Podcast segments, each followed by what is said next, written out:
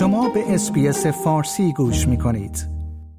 داده های جدید در مورد قیمت مسکن در استرالیا نشانگر آن است که افزایش نرخ بهره در قیمت مسکن در کشور تاثیر داشته است اما ارزش املاک هنوز بسیار بالاتر از سطح قبل از آغاز همهگیری است قیمت مسکن در استرالیا بیشترین کاهش را در یک سال تقویمی از زمان بحران مالی جهانی یا به عبارت دیگر GFC در سال 2008 تجربه کرده است.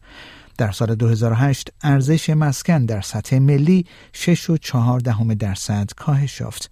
داده های منتشر شده توسط مؤسسه کور لاجیک نشانگر آن است که قیمت خانه در ماه دسامبر یک و یک دهم درصد کاهش یافت و این امر کاهش کل قیمت خانه را به 5 و 3 دهم درصد در 12 ماه رساند.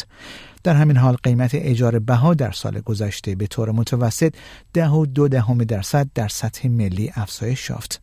اما چه چیزی باعث این افت می شود و آیا این روند ادامه خواهد داشت؟ الیزا اوون تحلیلگر املاک در مؤسسه کورلاجیک گفت که افزایش متوالی نرخ بهرههای بانک مرکزی استرالیا و رساندن نرخ رسمی بهرهها به رقم کنونی 3 و یک درصد تا حد زیادی باعث این روند می شود. او در گفتگو با SBS News گفت قیمت مسکن احتمالا به روند رو به افزایش نرخهای بهره پاسخ می دهد. بنابراین مادامی که در سال جدید شاهد افزایش نرخ بهرههای بانکی باشیم باید انتظار داشت که شاهد اندکی کاهش مداوم قیمت ملک باشیم. Anne Flaherty اقتصاددان و نویسنده گزارشی موسوم به PropTrack نیز می‌گوید که قیمتها احتمالا در سال 2023 کاهش خواهند یافت. خانم فلرتی گفت در حالی که احتمالا نرخ‌های بهره به اوج خود نزدیک می‌شوند، بانک مرکزی درباره پتانسیل افزایش بیشتر نرخ بهره‌های بانکی در سال 2023 هشدار داده است. وی افزود نرخ‌های بهره بالاتر ظرفیت وامگیری را کاهش می‌دهد و قیمت‌ها را پایین می‌آورد. هشت افزایش متوالی نرخ بهرهای بانکی در حال حاضر ظرفیت استقراض را حدود 25 درصد کاهش داده است. اما در حالی که افزایش نرخ بهرههای بانکی موجب اصلاح بازار مسکن می شود قیمت مسکن در مجموع هنوز بسیار بالاتر از سطح قبل از کووید است. مؤسسه کورلاجیک در گزارش خود عنوان کرده است که ارزش مسکن نسبت به ماه مارچ 2020 در کل شهرهای مرکزی ایالتهای استرالیا 11 و 7 دهم درصد و در شهرهای واقع در مناطق روستایی و حاشیه‌ای 32 و 2 دهم درصد افزایش یافته است. اما مناطق مختلف استرالیا چگونه تحت تاثیر قرار گرفتند؟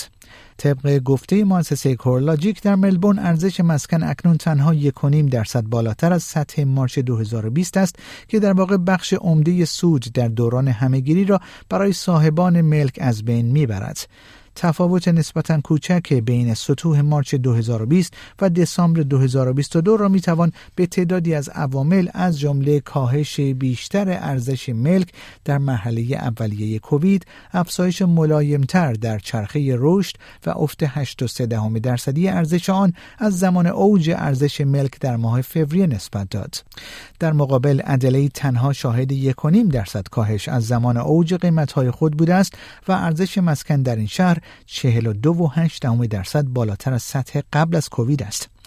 در سیدنی ارزش خانه ها در مقایسه با سایر نقاط کشور با 12 درصد کاهش نسبت به اوج خود در ژانویه سریعترین کاهش را تجربه کرده است. اما تاثیر این روند بر قیمت اجاره چیست؟ مؤسسه کورلاجیک می‌گوید اجاره بها در دوازده ماه گذشته در تمام مناطق و انواع مسکن در استرالیا افزایش یافته است. این افزایش از افزایش سالانه چهار درصدی در اجاره خانه در قلمرو پایتخت استرالیا یا همان ACT تا افزایش 15 و 5 دهم درصدی در اجاره واحدهای مسکونی در سیدنی متغیر بوده است. اگرچه خانم اوین می‌گوید افزایش قیمت اجاره به دلیل روندهای جمعیتی است نه نرخ بهره ها او گفت در طول دوران همهگیری به ازای هر خانوار اجاره دهندگان کمتری وجود داشت. همچنین اکنون شاهد بازگشت قوی مهاجرت از خارج از کشور هستیم و از آنجایی که بسیاری از مهاجران خارج از کشور در ابتدا اجاره می دهند این امر فشار زیادی به ویژه بر بازارهای اجاره واحدهای سیدنی و ملبورن وارد می کند شورای خدمات اجتماعی استرالیا نیز اعلام کرده است که افزایش 18 درصدی قیمت اجاره در سال گذشته زندگی را برای افرادی که پرداختهای تامین اجتماعی دریافت می کنند دشوارتر کرده است. آیا می خواهید به مطالب بیشتری مانند این گزارش گوش کنید؟ به ما از طریق Apple Podcast، Google Podcast، Spotify یا هر جای دیگری که پادکست های خود را از آن می گیرید گوش کنید.